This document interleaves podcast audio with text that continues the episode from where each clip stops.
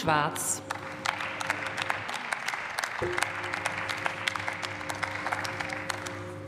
Hochverehrte Frau Präsidentin, liebe Kolleginnen und Kollegen!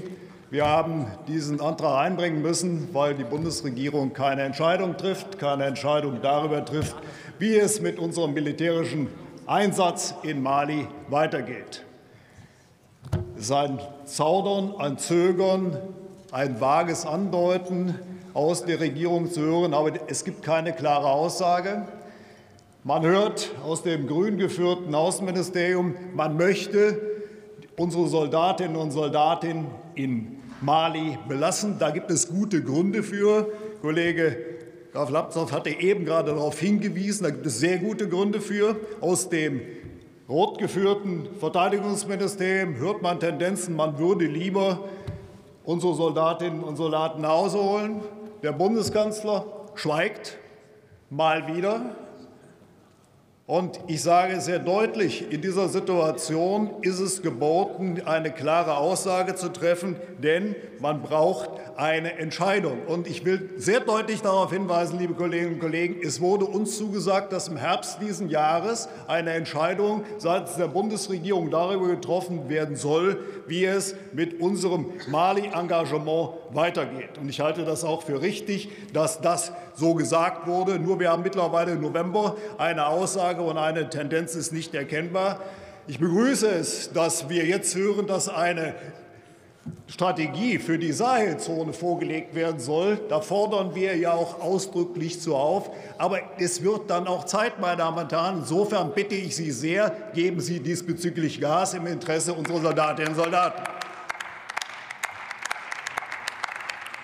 Denn, liebe Kolleginnen und Kollegen, die Leidtragenden sind in der Tat unsere Soldatinnen und Soldaten und auch hohe Militärs sagen hinter vorgehaltener Hand, einen gefährlichen Auslandseinsatz braucht man Klarheit. Auch, Herr Kollege, ich teile diese Einschätzung ausdrücklich, man muss zeigen, welche Instrumente man hat. Du musst klar sagen, welche Kooperationen man hat, mit welchen Partnern innerhalb von MINUSMA man agiert.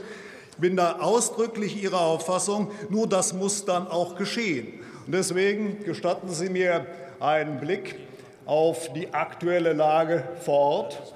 Ich stelle fest, nach langem Hin und Her ist äh, jetzt für November wieder die Möglichkeit gegeben, mit Überflugrechten für Personalrotation zu sorgen und auch Versorgungsflüge zu starten. Ich sage Gott sei Dank. Dann sage ich aber auch sehr klar, was ist mit Heron 1? Unsere Aufklärungsdrohne, die bleibt am Boden. Weswegen ist das so? Weil offensichtlich Moskau nicht möchte, dass wir mit unseren Heron-1-Drohnen wissen, was die Wagner-Gruppen dort machen. Man muss das in dieser Deutlichkeit artikulieren. Das bedeutet, wir sind ohne Bild Sie müssten das jetzt bitte zusammenfassen. Ihre Redezeit ist schon überschritten. Ich komme, ich komme zum äh, letzten Satz. Es ja, gibt noch so viel zu sagen, Frau Präsidentin. Selbstverständlich. Ich fasse, ich fasse zusammen. Es ist eine ernste Situation. Wir müssen eine konzertierte Aktion fahren und vor allen Dingen müssen wir Klarheit schaffen für unsere Soldatinnen und Soldaten. Das sind wir ihnen schuldig. Und Aber jetzt müssen Sie wirklich zum unsere, Schluss kommen. Unsere Interessen werden natürlich mit allen Risiken auch in der Sahelzone vertreten. Und insofern bitte ich sehr, liebe Bundesregierung, kommen Sie in die Wertung. Die Soldatinnen und Soldaten und die Region wird Ihnen dafür danken. Ich bedanke mich für Ihre Aufmerksamkeit.